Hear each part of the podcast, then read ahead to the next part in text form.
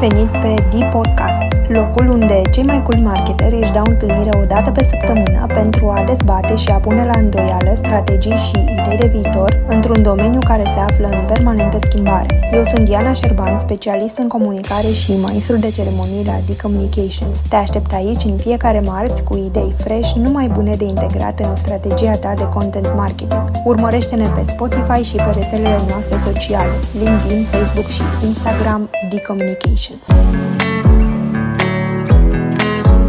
Hello people! Iată-ne în ultimul episod dedicat domeniului e-commerce. Vorbim astăzi despre cum evaluăm activitatea de marketing și comunicare în acest domeniu alături de un invitat special. Este antreprenor în publicitate cu experiență de 21 de ani în digital și tehnologie. Înainte să conducă Tu Performant, Dorin Boerescu a fost cofondator în diverse companii de advertising de pe piața locală. În prezent este și membru în Consiliul de Administrație al iHunt Technology, companie listată la Bursa de Valori București din 2019. De asemenea, este business mentor la Entrepreneurship Academy, iar din 2018 a fost nominalizat la titlul de Antreprenor al Anului în cadrul competiției AY Entrepreneur of the Year organizate de Ernst Young. Nu în cele din urmă, numele Dorin este sinonim cu marketingul afiliat în România. Este unul dintre cei mai importanți promotori ai acestui domeniu de pe piața de la noi, fiind invitat ca speaker și trainer la 10 de evenimente de marketing și e-commerce din România, Polonia, Marea Britanie, Bulgaria și Croația.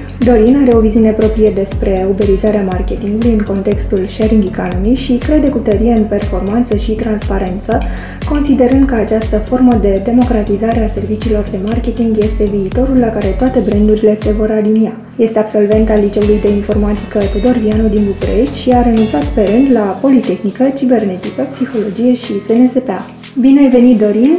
Ești uh, exemplul perfect că educația în sensul ei tradițional nu înseamnă neapărat și o carieră de succes. Dacă ar fi să dai câteva sfaturi unui absolvent de liceu care se pregătește acum să intre la facultate, ce îi spune? Să se gândească foarte bine la alegerea pe care o face, pentru că nu e doar o, o, nu știu, niște timp petrecut și o diplomă pe care o capeți la finalul acelor câțiva ani de studii, ci îți poate, nu știu, structura felul de gândire, construi networking inițial de business, că până la urmă colegii tăi de facultate probabil că vor fi printre colaboratorii pe termen lung uh, din, din domeniul în care vei activa Asta, bineînțeles, dacă ți alegi cu bine, uh, cu uh, măsură domeniu. Eu, de exemplu, de ce am renunțat la facultăți a fost pentru că uh, mi-am dat seama că avantajul principal pe care mi-l dădeau era, era diploma. Ori eu, fiind antreprenor de la 20 și ceva de ani, mi-am dat seama după o, câteva iterații că nu o să conteze foarte mult uh, diploma în cariera mea profesională și atunci ce mă interesau pe mine erau cunoștințele pe care le puteam căpăta de la, de la acele facultăți. Și după cum se vede și din lista lor, am pornit uh, cu Politehnica pentru că era imediat după Revoluție și încă era mentalitatea că băieții se duc, se fac ingineri. După care am virat către cibernetică, către psihologie, către niște științe mai apropiate de, de ce fac și acum unde cred că mi-aș fi dorit să am, uh, nu știu, mai multe informații practice. Neprimindu-le, văzând că în viața de zi cu zi eu deja eram antreprenor, deja lucram, aveam deja o agenție de publicitate, îmi dădeam seama care erau informațiile de care aveam nevoie, mi-am dat seama că nu le primesc și am decis să învăț pe, pe cont propriu. Există soluții foarte multe și în perioada asta, nu mai spun, adică Învățământul la distanță este astăzi într-o perioadă fantastică.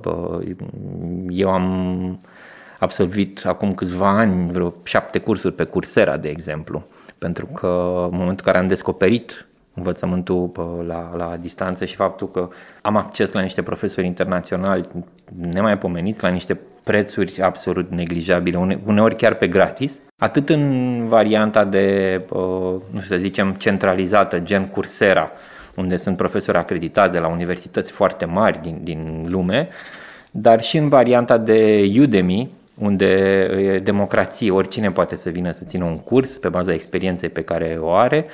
Educația astăzi mi se pare că îți oferă foarte multe alternative și ca să ajung totuși la o concluzie a întrebării, aș spune, gândește-te ce vrei să obții, fă research și abia după aia uh, ia o decizie. Hai să vedem că tot ziceai tu că erai student și deja devenise și antreprenor. Cum a venit ideea asta pur și simplu într-o zi te-ai gândit ce ar fi să Cred că dorința mea de, de uh, antreprenoriat a venit uh, la, nu la mult timp după ce m-am angajat uh, prima oară. Am lucrat în foarte multe locuri. Am fost și încărcător, descărcător de bere, și distribuitor de flyere, promotor și, nu știu, operator Xerox. Am făcut foarte multe lucruri, dar am lucrat și într-o agenție de publicitate. După ce am căpătat uh, o, o minimă experiență, am început să am o abordare proprie. Am început să vreau să fac lucruri într-un anumit fel și legat de, de uh, colegi, și legat de clienți, și legat de, nu știu, cum era businessul pe care îl, îl uh, făceam noi atunci și aveam nevoie de mai multă libertate, practic. Aveam nevoie de libertate de a-mi implementa viziunea mea. Și am dorit să-mi fac firmă, nici nu știam că se numește antreprenoriat asta în 96 sau 97 când am lansat eu prima firmă, prima agenție de publicitate, Speed Promotion, dar am văzut o oportunitate pe piață.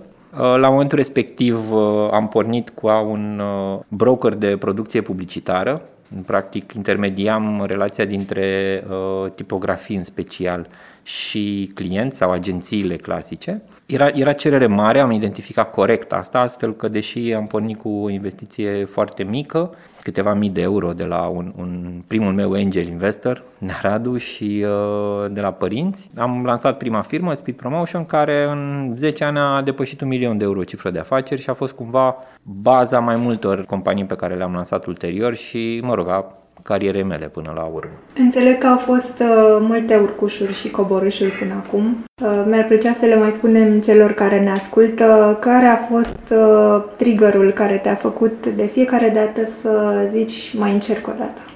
Cred că e vorba de întotdeauna de uh, cât de mare e miza proiectului în care ești implicat. Cât de mult îți dorești să, să uh, ori să dovedești că ai dreptate, dacă tu crezi că ai dreptate, dar încă nu ți iese, și atunci e un scenariu în care ești sigur că, că ai dreptate și insiști până când uh, îi convingi și pe alții. Sau poate să fie o problemă care este atât de complicat de rezolvat, dar atât de frumoasă, că te ambiționează să, să uh, mergi mai departe până când o rezolvi. Asta mă refer la, la situații diverse, de exemplu când vrei să intri pe o piață, când, când deschizi o firmă. E o problemă pe care vrei să o rezolvi practic în momentul ăla, ai o ecuație, ai niște resurse că sunt bani, că sunt oameni, că sunt competențe. Întotdeauna sunt limitate acele resurse, niciodată nu, nu ai exces de resurse față de planurile pe care le ai.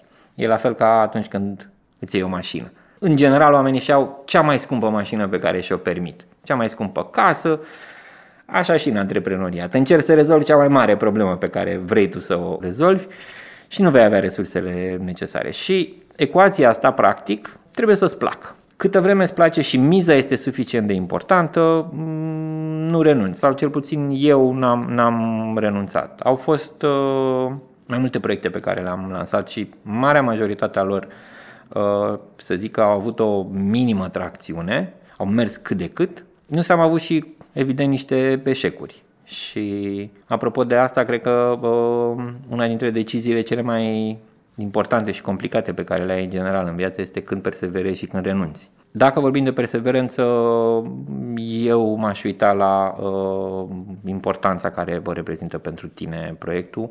Am avut în toate companiile pe care le-am lansat și condus sau am fost implicat în ele nenumărate momente în care puteam să renunț, adică uh, și, și care și din afară s-ar fi, uh, to- toată lumea ar fi putut să fie de acord, nimeni poate că n-ar fi perceput, era un eșec Uh, neapărat în sine. Adică tot contextul ar fi justificat să ne oprim sau să mă opresc. Cred că am, de felul meu mi-am propus în general, nu știu, lucruri foarte mari, prea mari uneori, dar uh, am încercat de fiecare dată să fac tot ce pot până, până le ating și aș recomanda cumva oricui să, să se implice în, preferabil doar în proiecte care au o miză suficient de mare pentru, pentru ei. Pentru că acolo îți găsești resurse să mergi mai departe când, nu știu, te atacă competitorul, nu îți plătești niște clienți, îți pleacă niște oameni, nu ies lucruri așa cum crezi. Tu faci o campanie în care investești, în care te-ai gândit luni de zile, totul este perfect pe hârtie, după care piața zice că îmi pare rău, dar nu este cum ai gândit tu. Și dacă nu ai resursele astea interne de, de să, să, să simți că e o chestie care contează pentru tine, să vrei să ai un, un impact în, în problema respectivă, probabil că vei renunța. Cum era um, online-ul la început? Dacă putem să zicem așa, nu că acum ar fi prea departe, dar uh, cum a fost prima interacțiune? Că tu deja erai antreprenor, făceai mm-hmm. marketing bun și a apărut online-ul. Cum, cum s-a simțit treaba asta? Am avut noroc să mă uh, conectez uh, prima oară uh, la, la internet prin 99 și chiar cred că în prima seară după ce mi-am cumpărat modemul și eram la birou la prima firmă pe care aveam la Speed Promotion, uh, am intrat online, am intrat cred că pe Mirc, dar nu mai știu, pe un sistem de chat și am conversat cu un uh, american care se întorsese de la serviciu, era acasă, el lucrând în publicitate. Nu știu cum s-a întâmplat, a fost o coincidență fantastică, dar pentru mine momentul ăla a reprezentat așa o, o deschidere fantastică a minții, când am înțeles, băi, deci pot să mă conectez cu niște oameni all around the world care să comunic instantaneu. Asta este o schimbare completă de paradigmă, pe care după aia am, am descoperit-o și am implementat-o în foarte multe lucruri. Nu știu, de la faptul că ne duceam cu fișiere la tipografie pe vremea aia, uh, pe uh, dischete sau pe, tocmai se lansaseră zipurile, dar am migrat imediat pe trimiterea lor prin FTP, de exemplu, chiar dacă era destul de unsecure la momentul ăla și era o tehnologie nouă, dar era complet diferit ca mindset, adică trimiteai toate fișierele de aici, nu mai trebuia să te duci până la nu știu unde era tipografia respectivă, să trimiți niște fișiere. Și mi-a deschis foarte mult uh, posibilitățile. Cred că a mai, s-a mai întâmplat ceva, uh, m-a, m-a pus brusc la egalitate cu toată lumea, că toată lumea începea atunci în online și dacă în publicitate, de exemplu, agențiile tradiționale sau, mă rog, cele care erau deja agențiile de rețea sau brandurile locale erau deja mari, că era 99, exista o piață, era așezată cumva. În online nu era foarte la început. Și mi-am dat seama că este un avantaj competitiv pentru, pentru mine personal și pentru noi ca agenție, motiv pentru care uh, ne-am pus fibră optică în, în 2000 în toată agenția, în Speed Promotion, am dat, uh, uh, am lăsat toată echipa să aibă acces nelimitat la internet. Încă era vremea în care oamenii primeau, nu știu, jumătate de oră pe zi acces la internet să-și uh, descarce mail-urile și atât. Sau uh, pur și simplu oamenii nu erau conectați la internet în agenții mari din, din uh, România cel puțin, dar chiar și din lume. Și noi am uh, uh, decis, mă rog, să transformăm asta într-un avantaj strategic, să, să, să căpătăm competență mare în online. Am început să facem site-uri pentru, pentru clienți, am început să facem site-uri pentru noi și ne-am dus la site-uri complicate, adică bugetam site-uri de 15.000 de uh, dolari în 2000, în 2001, pe care bineînțeles că nu prea le vindeam, adică nu prea existam în, în, în, în mentalul colectiv al, al brandurilor, al oamenilor de business din, din, din România de la momentul ăla, acest concept de a investi 15.000, 20.000 de dolari într-un site, că se gândeau că știau ei pe cineva care le făceau cu 200 de dolari site-ul. Și cred că pe, pentru, pentru mine, apariția online-ului a fost uh, un catalizator fantastic de, de, uh, și un amplificator cumva al colaborărilor ăstora potențiale care brusc au, au devenit, au, au, au fost posibile. Am putut să colaborăm cu, cu oameni cu care nu colaboram până atunci, la o viteză mult mai mare, am avut acces la date, uh, am descoperit modalități de promovare care nu erau înainte. Am fost, de exemplu, am fost printre primele agenții din, din uh, România care am uh, făcut campanie pe Google AdWords. Am început din 2004 să facem asta, pentru că un coleg a făcut o campanie pentru Agrafa, era unul din brandurile noastre, și era o tipografie digitală și a început să facă publicitate acolo. Și m-a chemat să-mi arate, pentru că era remarcabil, uite, apare doar pentru cei care caută anumite cuvinte cheie pe Google, plătești doar dacă dă click respectivul om pe cuvântul ăla cheie. Și uh, când am văzut asta a fost ok. Trebuie să vindem serviciul ăsta, trebuie să transformăm chestia asta într-un serviciu pentru clienți. E, e mult prea tare. Și ne-am folosit practic și m-am folosit de înțelegerea asta, nu știu, avansată a online-ului pe care am avut-o mai devreme decât alții, pentru că am prins începutul, mi-am dat seama că nu era un, nu e un domeniu care să fie matur, să fie luat acolo și că oportunitățile sunt mult mai mari. Și am tot încercat să înțeleg care este specificul și unde se poate genera foarte multă valoare. Prin 2007-2008 chiar uh, mi-am dat seama că eu personal vreau să mă focusez 100% pe online, să, pe businessul online. Încă eram implicat în Agraf, eram implicat în Speed Promotion, care erau businessuri uh, preponderent offline, chiar dacă aveau și o componentă de online destul de puternică. Și am făcut asta în doi pași. Pe de o parte am restructurat toată activitatea firmelor în care eram implicat și am extras online-ul pe de o parte am lansat o agenție de uh, uh digital, o agenție de performance, uh, Hyperactive, alături de uh, câțiva parteneri, extrăgând, cum ziceam, activitatea de publicitate online din Speed Promotion și am mai lansat un alt, uh, un alt business, un publisher online, uh, Bachemono, care avea câteva site-uri, convertor.ro, prânzul din caserolă.ro, mai multe proiecte de publishing pe care încercam să le monetizăm la momentul respectiv. Era mijlocul crizei economice de atunci, era 2008-2009. Am reușit să uh, creștem destul de bine agenția, dar uh, nu puteam să rezistăm singuri, să rezistăm independenți și am vândut-o către Initiative în Lăui, la o rețea de publicitate mare de la momentul respectiv, care vrea să intre în digital și avea nevoie de competențele noastre. Cu publishing-ul ne-am, am descoperit afilierea practic ca, ca sursă de venit și mi-a plăcut atât de mult afilierea că la finalul lui 2009 alături de un angel investor am cumpărat două parale, care era la momentul respectiv prima rețea de marketing afiliat lansată în România și practic din momentul ăla am început să fac uh, construcție de produs propriu spre deosebire de uh, servicii pentru alți clienți. Am început să construiesc acest brand, am început ulterior să construiesc o echipă care să uh, dezvolte și tehnologia uh, necesară. Am văzut că e un potențial foarte mare în, în, în asta și uh, Iată, de la 20 de ani de la momentul în care am decis să pun fibră optică în Speed Promotion și să căpătăm competențe în digital,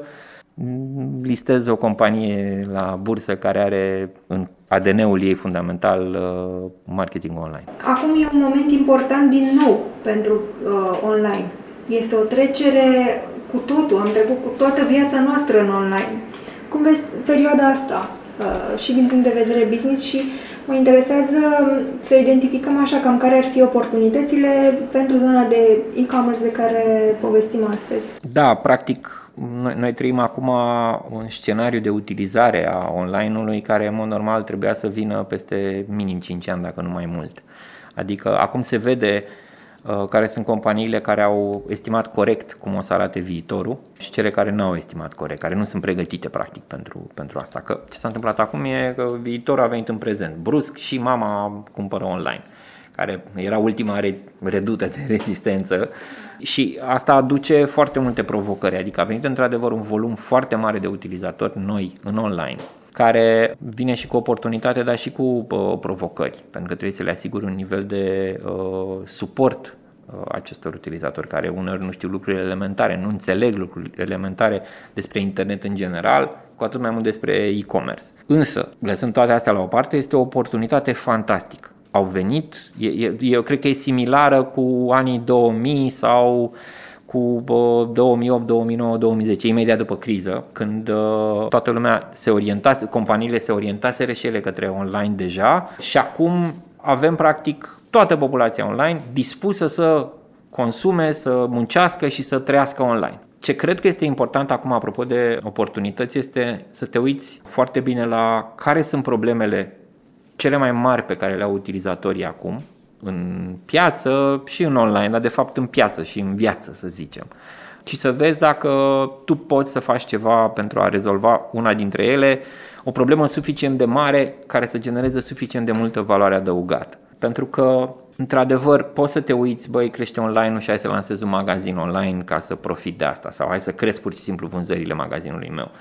Dar întrebarea e, s-a schimbat ceva suficient de puternic în, în industria ta încât uh, să crească foarte mult vânzările uh, la ce făceai deja? Sau e nevoie să schimbi ceva? Pentru că avem magazine, de exemplu, cu care colaborăm, care au crescut, uh, uh, nu știu, de 6 ori față de anul trecut, de exemplu, și avem și magazine care au crescut doar cu 20% față de anul trecut. Și cred că de cele mai multe ori este vorba de adaptarea companiei permanentă la nevoia din piață, la utilizatori. Și în e-commerce, acum, cred că sunt câteva categorii care sunt vedetă, care au crescut foarte mult. Livrările de mâncare au explodat. Toată zona de home and deco, de exemplu, de grădinărit, de hobby-uri acasă, de uh, sport în casă, de uh, jocuri și alte lucruri cu copiii și de învățat online. Toate astea au crescut cu niște cifre absolut uh, spectaculoase față de, față de anii trecuți. Nu, nu cred că există un domeniu în, în online acum care să nu fie, uh, să nu aibă provocări de creștere. Ce aș recomanda eu ar fi să te uiți tot timpul la zonele cu creștere, mai, cu creștere mare, unde eventual uh, cererea sau cererea, să spunem, încă nu este acoperită suficient. Acolo cred că poți să generezi foarte multă valoare și cred pe de altă parte că e nevoie în e-commerce de o conștientizare mai bună a faptului că nu e vorba doar să muți niște cutii din A în B, nu e vorba să iei produsul din stocul distribuit furnizorului și să-l duci acasă la, la uh, cumpărător. Că asta e businessul companiilor de curierat, practic. Uh, întrebarea este cum concurezi tu cu EMAG, concret. Ce faci tu mai bine cu EMAG, cu Answer, cu Libris, cu Altex, cu Flanco, cu toți ceilalți care sunt și sunt din ce în ce mai mulți și din ce în ce mai mari. Nu mai, este, nu mai e perioada romantică de la început a, a online-ului și a e-commerce-ului în care uh, cu 200 de euro și tu trei prieteni care te ajută să împachetezi, poți să lansezi nu știu ce business. Acum e o industrie care se maturizează și care sunt niște competitori redutabili. Sunt multe locuri în care, multe industrii libere, doar că trebuie să te uiți cu atenție la ele. Apropo de creșterea despre care vorbeai, am citit de curând un interviu al tău dat cred că pentru Forbes, dacă nu mă înșel, în care spuneai că uh, va fi destul de provocator de gestionat uh, creșterea asta accentuată și că ea o să vină și cu bune și cu rele. Hai să le vedem. Uh, bunele ne imaginăm care sunt, dar relele care ar fi? Măcar primele trei la care să fim atenți. Ca business, în primul rând, uh, într-adevăr, recrutarea. Păstrarea echipei actuale și creșterea ei, atragerea de oameni cu experiență și profesioniști în, în, în general în online, în digital, în tehnologie, este, e complicată pentru că e o industrie foarte competitivă în care concurezi cu jucătorii mari care își permit să dea uneori uh, niște condiții sau niște sume la care companiile din piața locală poate că nu au acces. Cred că mai ales acum în condițiile în care lucrul de acasă sau mă rog remote până la urmă de la distanță pare că va deveni norma, cred că devine și mai important cum te asiguri, cum faci să ai o coeziune în echipă, Uh, oamenii lucrează de acasă până la urmă, cum faci să îi ții și pe ei happy, dar și tu să fii happy, să primești valoare suficient, să-i ajut să producă valoare pentru tine în formatul ăsta de lucru de la distanță. Și cred că aici companiile ar trebui să investească foarte mult în, în, uh, în a înțelege ce pot să facă pentru a-și ajuta oamenii să performeze, pentru a-i ține happy și acest a-i ține happy are multe perspective. Uh, sunt și lucruri concrete, de genul dacă lucrezi de acasă începe să devine important, nu știu cum e birou, cum e scaunul pe care lucrezi, față de paradigma anterioară în care investeai într-un sediu care trebuia să fie spectaculos și să fie cât mai mișto, ca oamenii să se simtă bine acolo la lucru. Deci, clar, prima provocare pe, pe, pe, în business mi se pare că este uh, partea de echipă. A doua este capacitatea de uh, adaptare și businessurile care sunt mai uh, vechi, mai mature, cred că au o capacitate de, de iterare, de adaptare mai mică și ei vor avea o problemă uh, aici. Lucrurile schimbându-se rapid, poți să ai câteva iterații în, nu știu, în jumătate de an. Un business tânăr uh, poate să facă aceste iterații, de, iterații mm, de adaptare la, la ce se întâmplă în piață. Și cred că businessurile mari uh, vor pierde cotă de piață mai rapid în perioada asta. Aceste uh, modificări în comportamentul de cumpărare, în comportamentul de uh, lucru, de relaționare, se văd și în deciziile din piață după aia. Cumperi alte lucruri, cumperi de la alte branduri, folosești alte servicii care înainte, la care poate înainte nu te uitai. Criteriile de alegere a partenerilor s-au schimbat până la urmă. Adică Noi acum, de exemplu, organizăm, nu știu, Happy Friday uneori pentru echipă în care vrem să trimitem, uh, am trimis, uh, nu știu, sticle de vin la toată lumea acasă, la toți colegii și am avut o întâlnire pe uh, Google Meet în care am băut, fiecare am făcut o degustare de vin, chiar am lucrat cu cei de la desprevin.ro cu Alex Dona și uh, e important să trimitem, de exemplu, pachetele alea în toată țara, că unul e în Brașov, unul e în Chișinău, unul e chiar și în Chișinău, unul e în Constanța, în altă parte.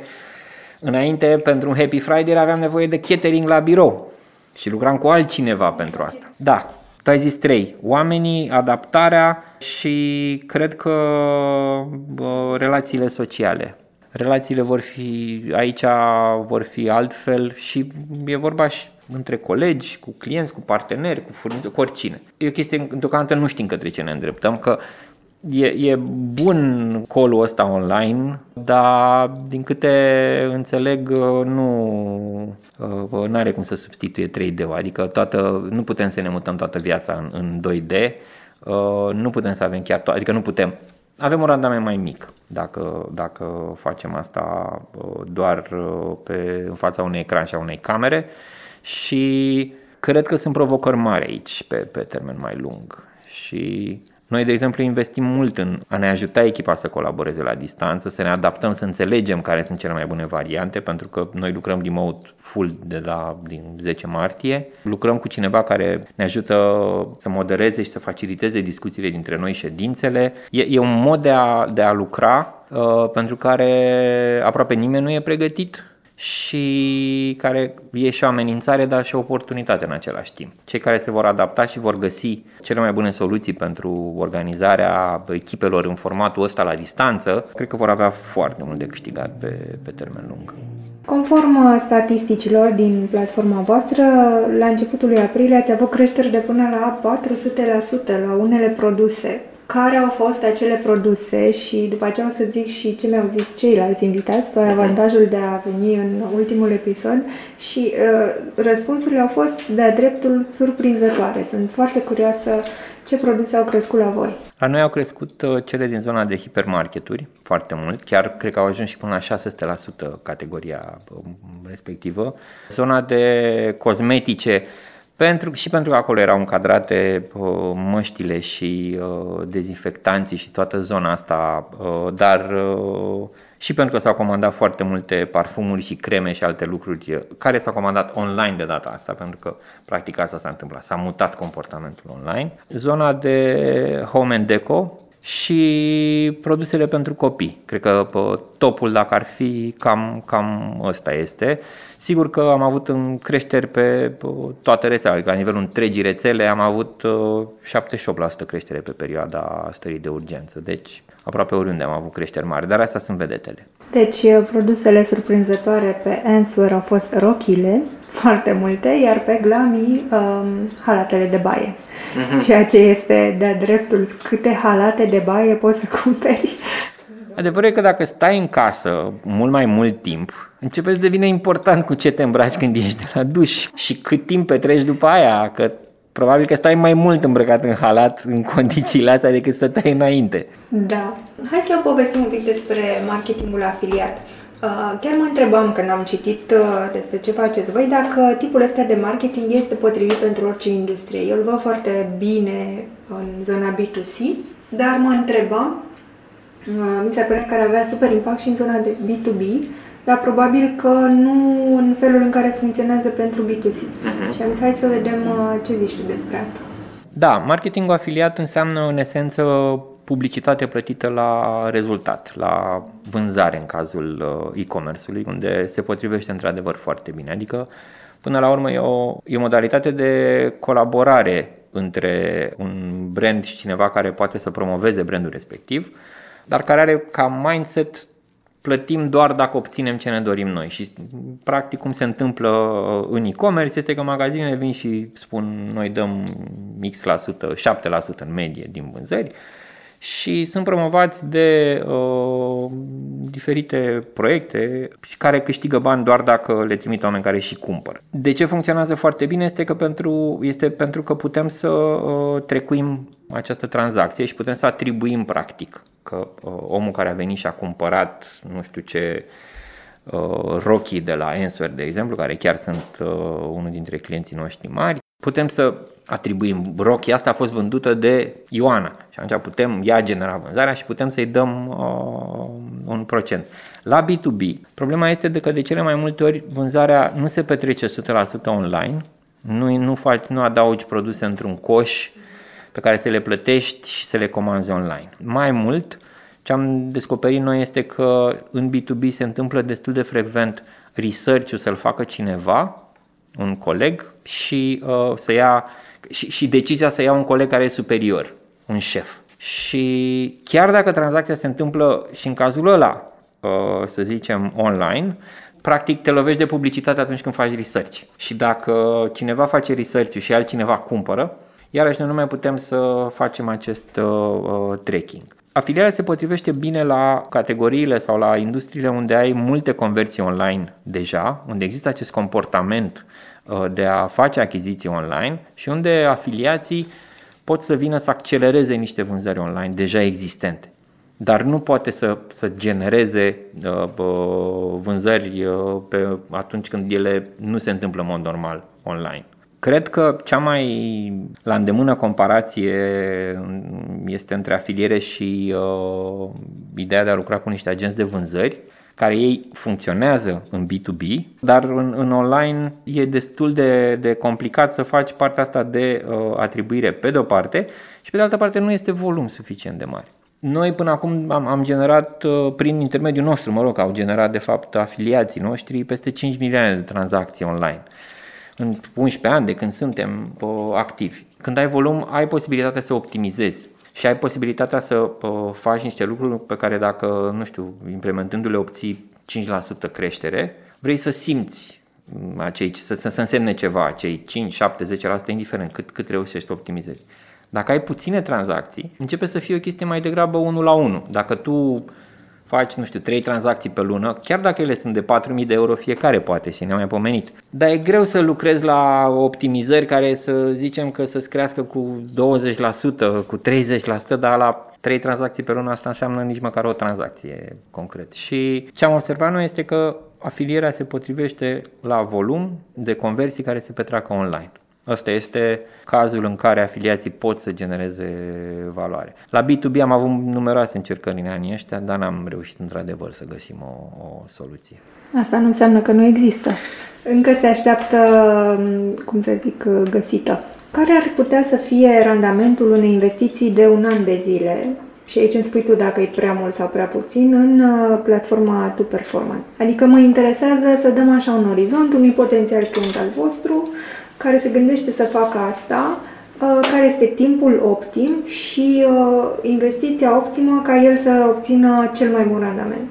Istoric vorbind, nu știu, în ultimul an, de exemplu, uh, la un euro investit în, în comisioane pentru afiliați, magazinele de la noi au primit 14 euro vânzări. Asta ca o medie pe toată rețeaua, apropo de eficiența investiției. Acum, realist vorbind, când intri în afiliere, ideal ar fi să ai deja, cum ziceam, un, un uh, track record în performance marketing în general și în e-commerce, astfel încât să poți să-ți calculezi cât te costă o vânzare pe Google, cât te costă o vânzare pe Facebook, să ai deja o, uh, o imagine apropo de unde uh, ai tu nevoie să te ajute uh, afiliații în special, unde ai o problemă și uh, cât ești dispus să plătești pentru ea, practic. Ce mi se pare mie uh, important când intri în afiliere este de fapt investiția de timp, realist vorbind. Banii nu cred că ar trebui să fie o problemă pentru că fundamental plătești un procent din vânzări. Avem și există și un abonament care e de câteva zeci de euro pe lună sau o taxă de setup inițială, dar totuși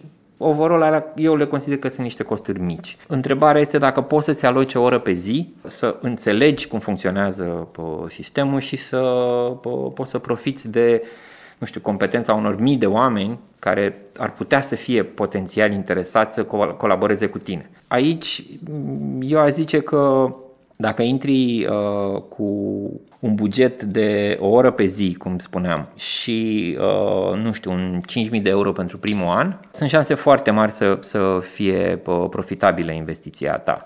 Uh, cu banii ăștia vei primi cu siguranță uh, foarte mult trafic pe, pe, pe proiectul tău, pe magazinul tău, la care vei plăti doar pentru oamenii care vin și comandă la tine în, în uh, magazin.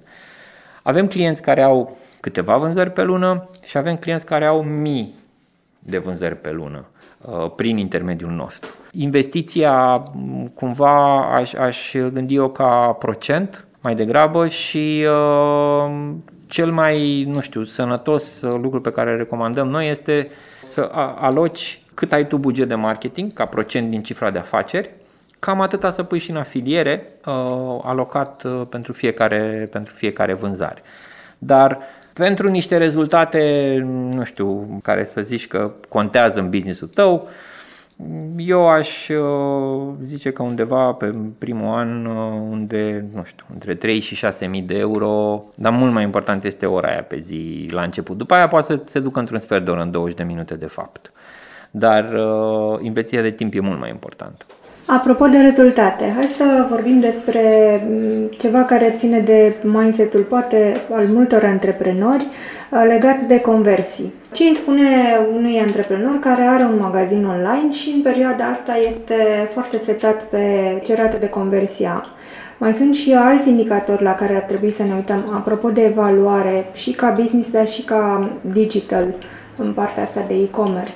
Indicatori care poate ne arată că businessul nostru poate să fie profitabil pe termen lung, adică chiar dacă acum ai încasări mai mici, vei reuși să treci peste perioada asta față de alte business-uri care poate au încasări mari, dar nu, au, nu vor putea să treacă la un moment dat. Da, sigur, sunt, sunt, cum spuneam, atât de multe lucruri pe care poți să le măsori încât e important să vezi pe care le, le alegi. Eu m-aș uita la rata de revenire a clienților de, de câte ori cumpără clienții uh, de la un magazin. Pentru că asta spune și cât de multă nevoie au ei de produsele respective, cât de des ar veni să cumpere, frecvența de cumpărare, dar și satisfacția pe care o au uh, față de uh, brandul respectiv. Sunt recurring clients, vin, se întorc să cumpere, poate recomandă și către altcineva, pentru că asta cred că e una dintre primele, nu știu, condiții de a avea cu adevărat succes în e-commerce, să-ți păstrezi clienții și să beneficiezi de recomandările pe care ei să le facă în altă parte. Deci,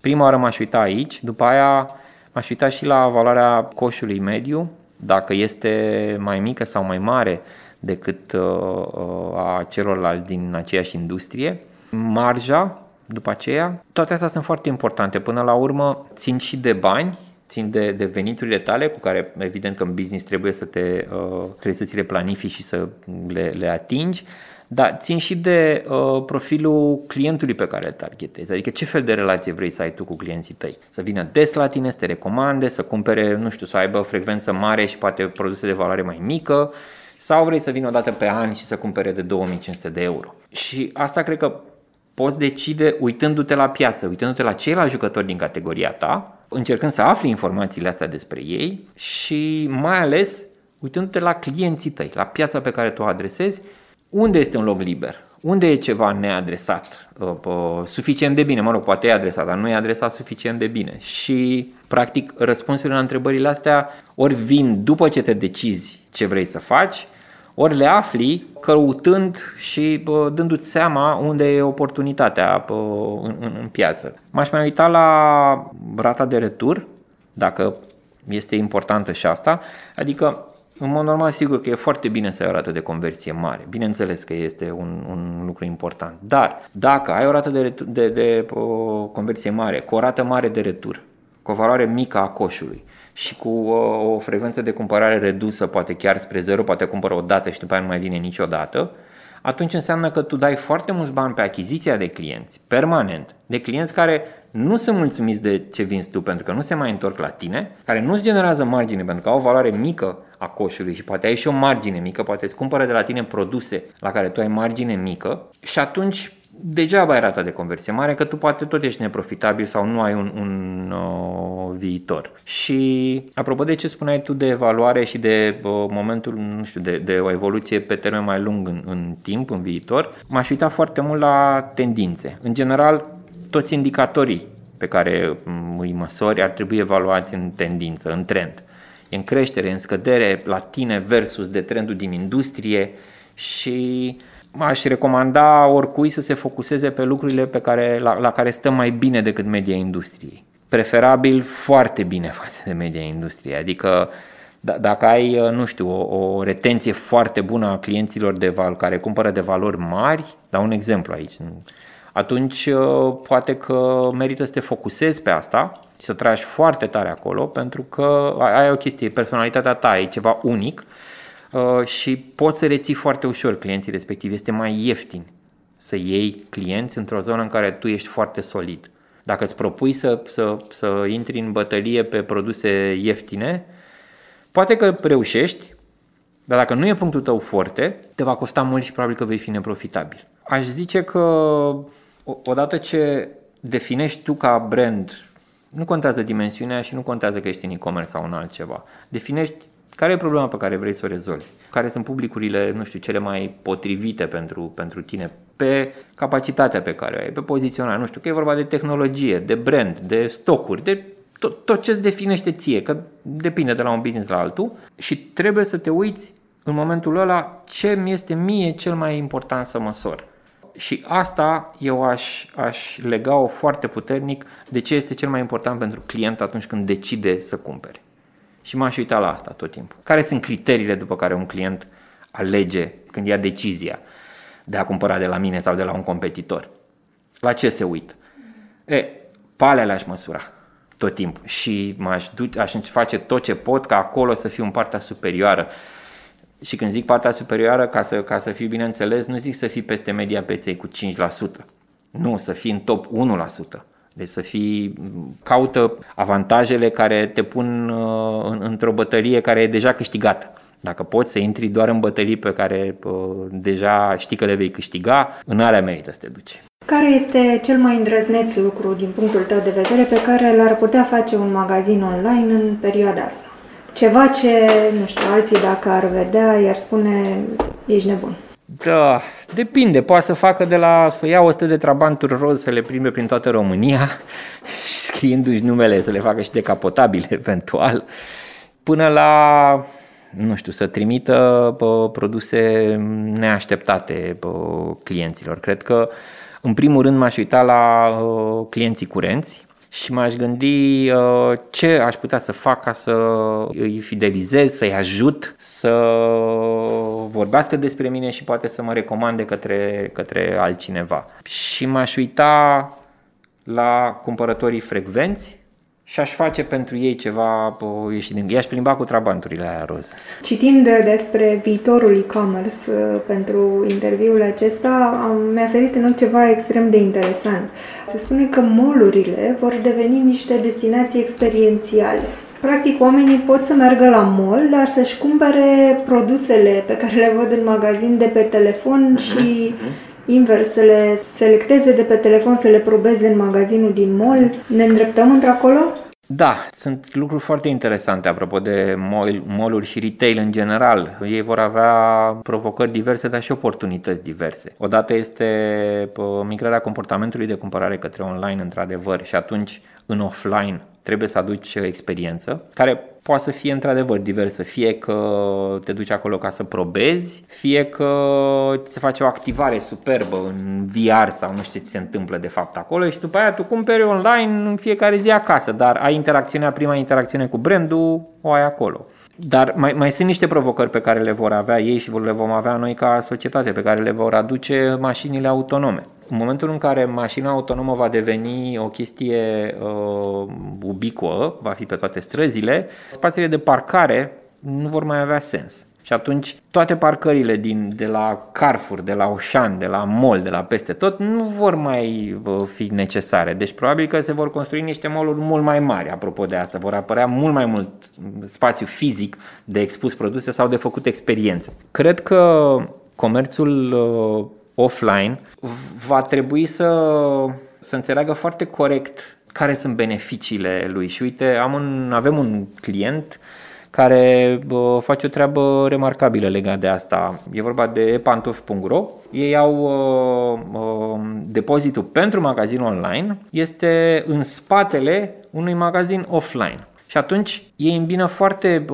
bine avantajele online-ului cu offline-ul. În ce sens? Intri în magazin, vezi câteva produse pe raft, dar de fapt acolo sunt niște tablete pe care poți vedea toate produsele din oferta magazinului respectiv ce au ei pe stoc. Nu poți să expui 1500 de, perechi, de modele de pantofi într-un spațiu, adică nu e, nu e rentabil uh, bă, să le expui uh, pentru, pentru bă, consumatori. În schimb, le poți avea în spate în cutii și dacă le, bă, consumatorul le vede și le comandă, le poate primi pe loc. Uh, și practic în felul ăsta aduci unul din avantajele online-ului care este uh, conceptul de rafturi infinite, să spunem, îl aduci în offline. Brusc poți avea pe loc posibilitatea de a alege dintr-un număr foarte mare, mult mai mare de produse decât aveai înainte. Asta este una dintre direcțiile în care cred că uh, online-ul va cataliza, va facilita o creștere a, exper- a, a, a interacțiunii dintre brand și consumator. Apropo de ce spuneai tu de spații experiențiale, cred că asta poate să aducă în cazul comerțului.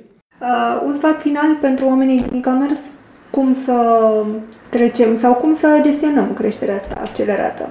Cu foarte mult curaj, cred că trebuie să înțelegem cu toții că noi știm ceva ce restul lumii nu știe sau uh, am, am, oamenii din digital în general cred că uh, au un avantaj pe care trebuie să-l, uh, nu știu, conștientizeze de adevăratele și chiar putem să fim, uh, nu știu, the cool friend uh, la modul ăsta, să fim, să avem curaj să ne susținem părerile. Noi am avut dreptate, cumva, noi cei care am zis că lumea se va muta online, că la un moment dat se va muta și comerțul online. Uite că s-a întâmplat, asta e drept într-un context nefericit, dar uh, s-a accelerat ceva ce oricum se, se întâmpla, da. Și atunci uh, aș zice că trebuie să avem mai mult curaj, trebuie să visăm mai, mai mult, mai, mai sus, să, să ne propunem să ne maximizăm această competență sau impactul acestei uh, competențe în proiecte cât mai mari și mai, mai curajoase, că avem toate motivele să fim așa. O să fie din ce în ce mai bine, o să vină din ce în ce mai mulți bani în această industrie,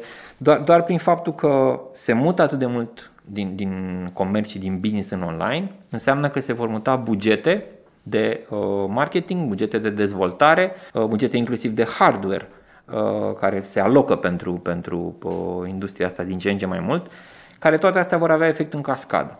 Odată ce companiile au alocat o, o, o bucată și mai mare din buget către online, asta se va simți uh, peste tot. Deci, valul cred că mai mare de oportunitate, cred că nici n-a venit, abia a început. Dorin, îți mulțumesc tare mult că ai venit astăzi. Chiar uh, ne ajută să închidem frumos uh, sezonul ăsta despre e-commerce și te aștept cu drag uh, și altă dată. Mulțumesc frumos, mă bucur pentru, pentru oportunitatea asta.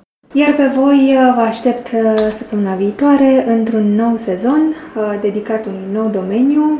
Vă las să vă gândiți până atunci care ar putea să fie acel domeniu și până data viitoare nu uitați să fiți remarcabili. Rămâi conectat la sursa ta de idei creative. Urmărește-ne pe rețelele noastre sociale, LinkedIn, Facebook și Instagram D-Communications. Împărtășim zilnic best practices, idei wow și studii de caz care pot fi chiar sursa următoarei tale campanii de content marketing.